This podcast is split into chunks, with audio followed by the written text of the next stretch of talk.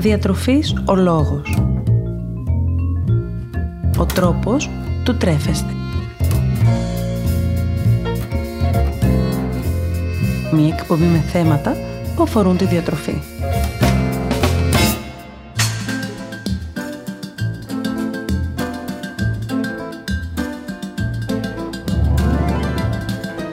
Καλησπέρα, καλησπέρα. Είμαι η Μαριάννα Μανώλη, διαιτολόγος, διατροφολόγος και σήμερα σε αυτήν την εκπομπή θα συζητήσουμε παρέα για ένα είδος διατροφής το οποίο ενδεχομένως να έχετε ακούσει αναδιαστήματα αλλά είναι και πολύ πιθανόν να μπερδεύετε με τις δίαιτες απώλειας βάρους που κυκλοφορούν. Σήμερα λοιπόν είμαι εδώ για να μιλήσουμε για τη διατροφή FODMAP, ένα είδος διατροφής το οποίο απευθύνεται κυρίως σε άτομα που πάσχουν από σύνδρομο ευερέθης του εντέρου και το οποίο ξανατονίζω δεν αποτελεί ακόμη μια διάσημη δίαιτα για απώλεια βάρους, αλλά θα λέγαμε ενδεχομένως ότι πρόκειται για μια θεραπευτική προσέγγιση.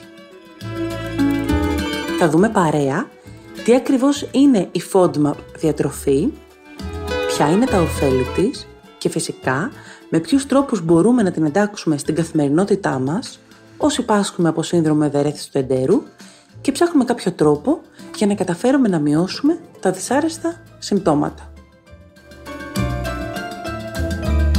Ας ξεκινήσουμε λοιπόν με τον ορισμό αυτού του είδους διατροφής, ώστε να δούμε γιατί ακριβώς πρόκειται, αλλά και ποιος είναι ο λόγος που ονομάζεται και FODMAP διατροφή. Γνωρίζουμε όλοι πως ορισμένες φορές κάποια τρόφιμα που καταναλώνουμε μπορούν να έχουν τη δική τους αρνητική επίδραση στον οργανισμό μας.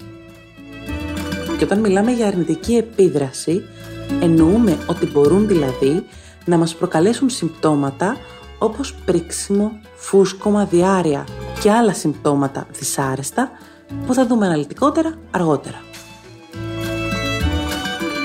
Ο ορισμός FODMAP λοιπόν είναι ένα ακρονίμιο και προέρχεται από την αγγλική μετάφραση του όρου ζυμώσιμοι ολιγοσακχαρίτες, δισακχαρίτες, μονοσακχαρίτες και πολυόλες. Σε τι αναφέρεται όμως αυτός ο ορισμός συγκεκριμένα; Αναφέρεται στους υδατάνθρακες βραχίας αλήσου, οι οποίοι είναι ανθεκτικοί κατά τη διαδικασία της πέψης. Δηλαδή, καταφέρουν και περνούν άθικτοι μέσα από το έντερό μας, φτάνοντας στο τελευταίο του άκρο. Εκεί όπου βρίσκονται και τα περισσότερα από τα βακτήρια του εντέρου μας, τα οποία αυτά βακτήρια με τη σειρά τους χρησιμοποιούν τους υδατάνθρακες αυτούς προκειμένου να τραφούν. Ποια όμως είναι η διαφορά ανάμεσα σε αυτού του είδους τους υδατάνθρακες και τους υπόλοιπους υδατάνθρακες;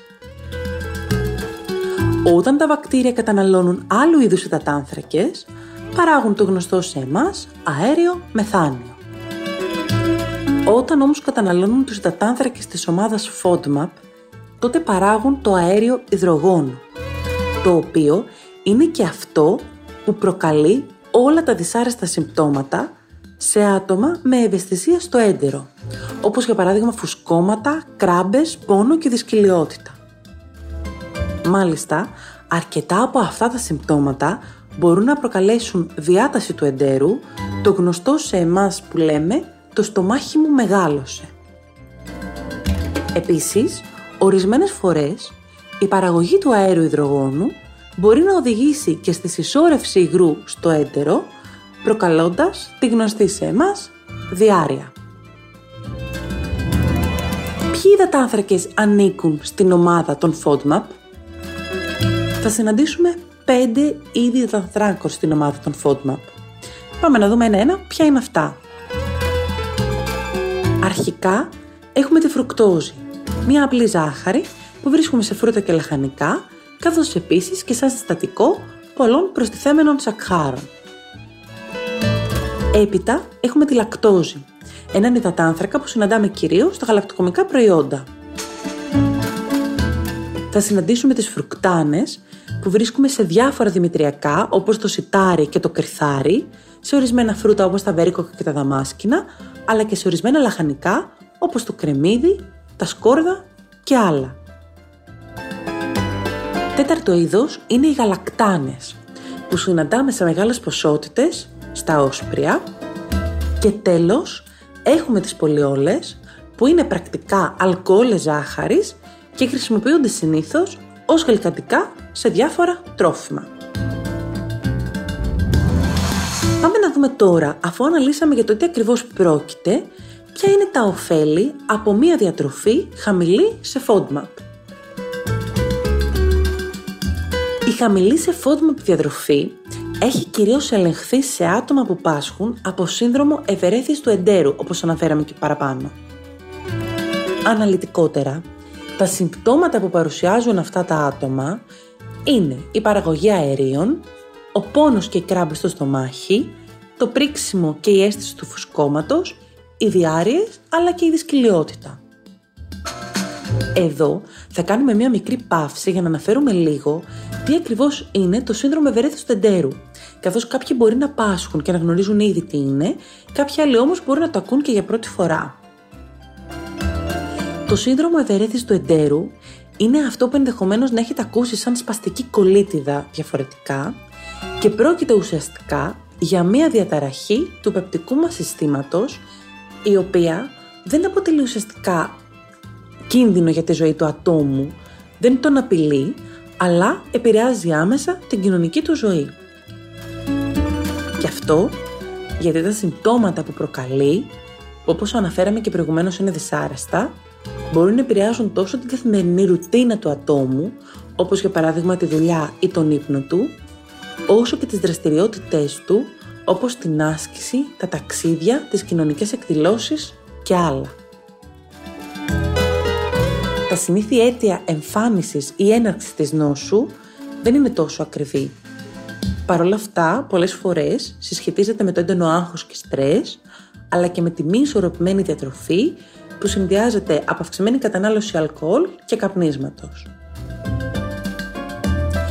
Η διατροφή λοιπόν που είναι χαμηλή υδατάνθρακες της ομάδας FODMAP φαίνεται να βοηθάει τα άτομα αυτά να μειώσουν κατά πολύ αυτά τα δυσάρεστα συμπτώματα, βοηθώντας τα έτσι να έχουν μια καλύτερη ποιότητα ζωής. Εδώ να σημειώσουμε πως αυτό το είδος διατροφή φαίνεται εκτός από αυτά τα άτομα να βοηθάει αρκετά και τα άτομα που υπάρχουν από φλεγμονώδεις νόσους του εντέρου, όπως είναι για παράδειγμα η νόσος κρόν και η ελκώδης κολίτιδα.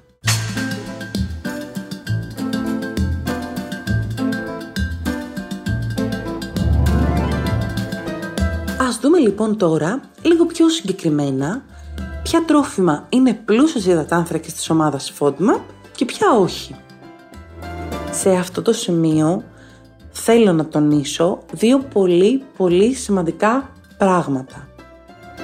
Το πρώτο και βασικό είναι πως ένα άτομο που πρέπει να ακολουθήσει μια χαμηλή σε FODMAP διατροφή δεν σημαίνει ότι πρέπει και να αποκλείσει από τη διατροφή του όλα τα τρόφιμα τα οποία είναι υψηλά σε FODMAP υδατάνθρακες.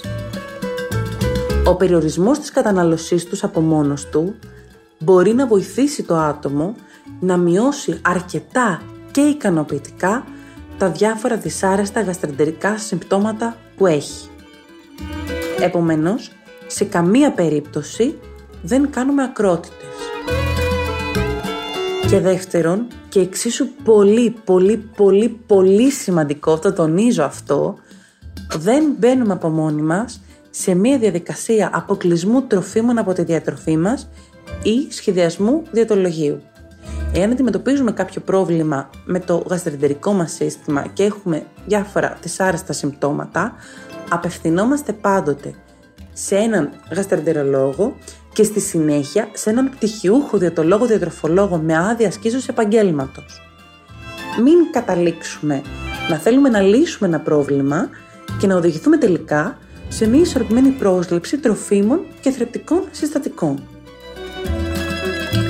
Αφού διευκρινίσαμε λοιπόν αυτά τα δύο πολύ σημαντικά, πάμε τώρα να δούμε ποια τρόφιμα είναι πλούσια σε υδατάνθρακες FODMAP και ποια είναι χαμηλά σε υδατάνθρακες FODMAP. Εάν κάποιος καταγράψει τα τρόφιμα που καταναλώνει καθημερινά, ενδεχομένως να παρατηρήσει πως καταναλώνει μεγάλη ποσότητα υδατανθράκων που ανήκουν στην ομάδα FODMAP. Κάτι που γενικώς δεν αποτελεί πρόβλημα εάν το άτομο δεν έχει κάποια ευαισθησία στο έντερο. Εάν όμως έχει, είναι πιθανόν να το εμφανίσουν τα δυσάρεστα συμπτώματα που έχουμε προαναφέρει. Ας δούμε λοιπόν ανακατηγορία ορισμένα από αυτά τα τρόφιμα. Φρούτα που είναι αυξημένα σε FODMAP είναι τα μήλα, το αβοκάντο, τα βερίκοκα, τα κεράσια, οι χουρμάδες, τα σίκα, τα ροδάκινα, τα αχλάδια, το καρπούζι, τα νεκταρίνια, το μάγκο, τα δαμάσκηνα, ο λωτός, αλλά και τα φρούτα σε μορφή κονσέρβας.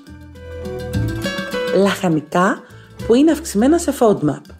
Είναι οι αγκινάρες, τα σπαράγια, τα μπατζάρια, το μπρόκολο, τα λαχανάκια βρυξελών, το λάχανο, το κουνουπίδι, ο μάραθος, το σκόρδο και το κρεμμύδι, τα πράσα, τα μανιτάρια, οι μπάμιες, τα μπιζέλια και το σέλινο. Γαλακτοκομικά προϊόντα που είναι αυξημένα σε FODMAP είναι το γάλα, αγελατινό κατσικίσιο ή πρόβιο, το φυτικό ρόφημα σόγιας, το γάλα καρύδας, το κεφίρ, το συμπυκνωμένο γάλα αλλά και το γάλα σε σκόνη, τα περισσότερα γιαούρτια, τα μαλακά και φρέσκα τυριά όπως για παράδειγμα το cottage ή τα τυριά κρέμα, το παγωτό, η κρέμα γάλακτος, καθώς και συμπληρώματα πρωτεΐνης ορού γάλακτος. Όσπρια που είναι αυξημένα σε FODMAP είναι τα φασόλια, τα ρεβίθια, οι φακές, τα κόκκινα φασόλια και η σόγια. Σιτηρά που είναι αυξημένα σε FODMAP είναι το ψωμί, τα περισσότερα δημητριακά πρωινού, τα κράκερ, τα ζυμαρικά, οι τορτίγες, τα κέικ, τα μπισκότα και άλλα, το κρυθάρι, το σιμιγδάλι και η σίκαλη. Γλυκατικά που είναι αυξημένα σε FODMAP είναι η φρουκτόζη, το σιρόπι καλαμποκιού υψηλής περιεκτικότητας σε φρουκτόζη, το μέλι, η μαλτιτόλη, η μανιτόλη, η σορβιτόλη, η ξυλιτόλη, το σιρόπι αγάδης, το ζελέ και οι μαρμελάδες.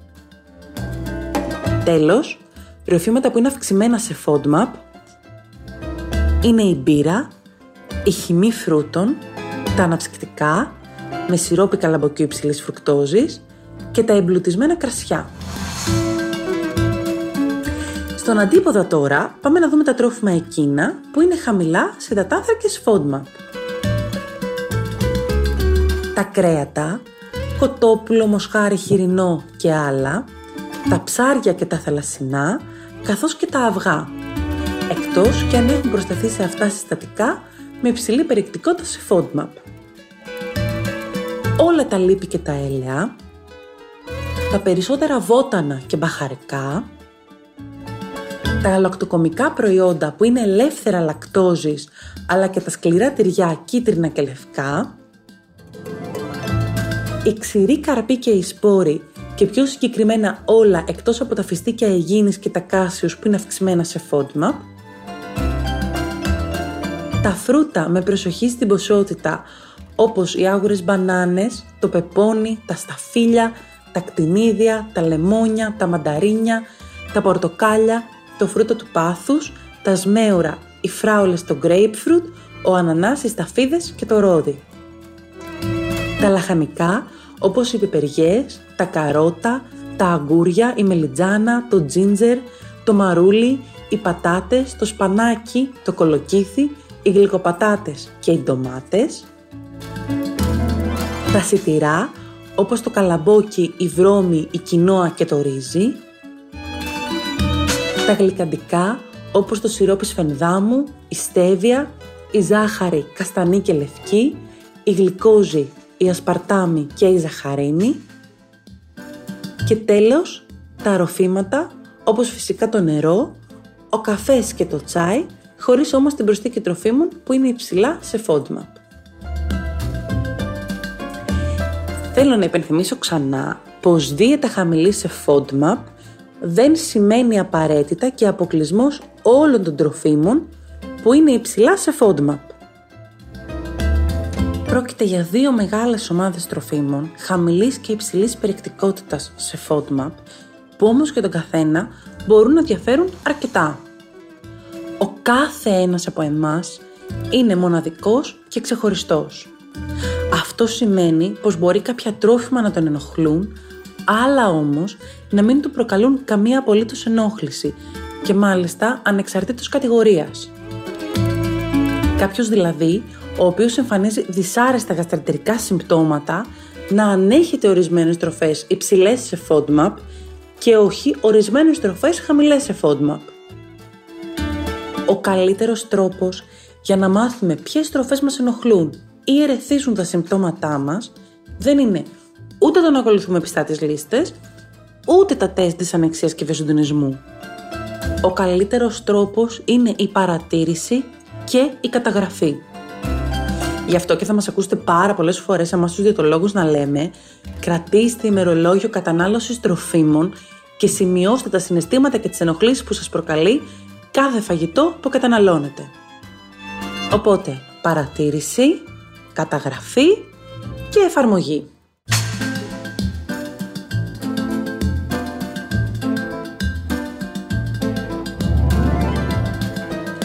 Αφού λοιπόν αναλύσαμε όλα όσα αφορούν τη δίαιτα FODMAP, η συμβουλή μου σήμερα για εσάς αφορά ορισμένους τρόπους γύρω από την ορθή εφαρμογή της.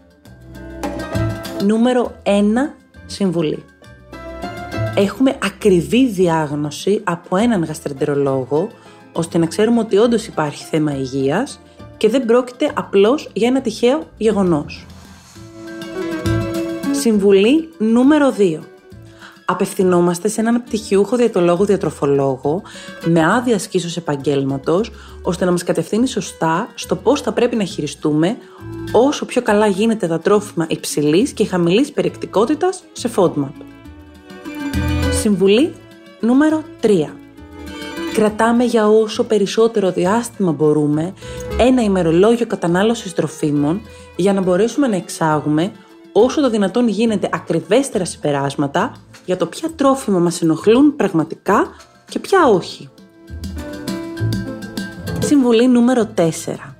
Μην ακολουθείτε διατροφή χαμηλή σε FODMAP για περισσότερο από 6 εβδομάδες. Η διατροφή αυτή δεν είναι μια διατροφή που μπορούμε να ακολουθήσουμε σε όλη μας τη ζωή. Αντιθέτως, πρέπει να θυμάστε ότι ανατακτά χρονικά διαστήματα προσπαθούμε να εντάσσουμε σε αυτήν και τρόφιμα υψηλά σε FODMAP, ώστε να παρατηρήσουμε πώς ανταποκρίνεται το γαστρεντερικό μας σύστημα σε αυτά.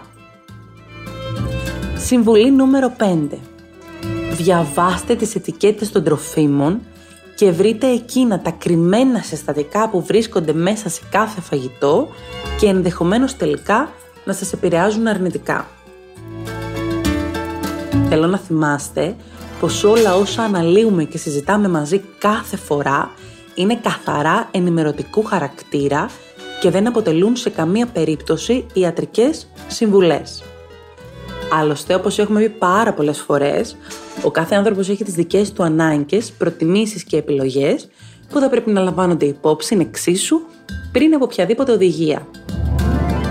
Για ακόμη μια φορά μην ξεχνάτε πως αν πάσχετε από κάποιο νόσημα, θα πρέπει πάντοτε να ακολουθείτε τις διατροφικές συστάσεις που αφορούν την πάθησή σας.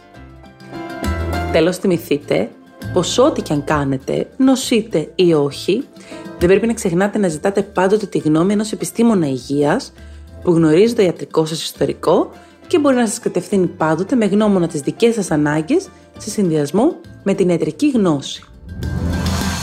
Σας περιμένω λοιπόν στο Instagram καθώς και στο Facebook Διατροφής ο Λόγος, όπου μοιραζόμαστε μαζί καθημερινά διάφορες ιδέες σχετικά με το φαγητό, συνταγές, έξυπνες συμβουλές, διατροφικά tips και γνώσεις. Να συζητήσουμε για διατροφή και υγεία, αλλά και να λύσουμε τις δικές σας απορίες ή τις δικές σας ανησυχίες σχετικά με τη διατροφή. Περιμένω εκεί τις δικές σας ιδέες και προτάσεις για επόμενα θέματα που θα θέλετε να συζητήσουμε ή σας απασχολούν. Σας ευχαριστώ πολύ για την ώρα που μοιραστήκαμε παρέα και ελπίζω να θυμάστε να απολαμβάνετε τις στιγμές σας. Και κυρίως να μην ξεχνάτε πως εμείς ορίζουμε το φαγητό μας και όχι το φαγητό μας εμάς. Καλό σας απόγευμα και καλή σας συνέχεια.